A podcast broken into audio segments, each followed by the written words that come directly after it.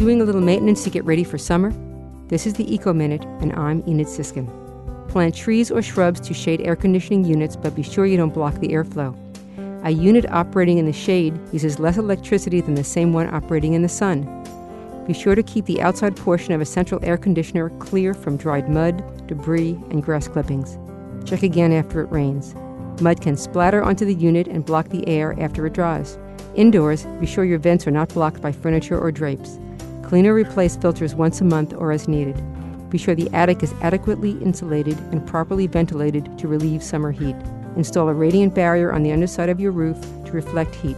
A radiant barrier is simply a sheet of aluminum foil with paper backing. Check your weather stripping and insulation and caulk around windows and doors.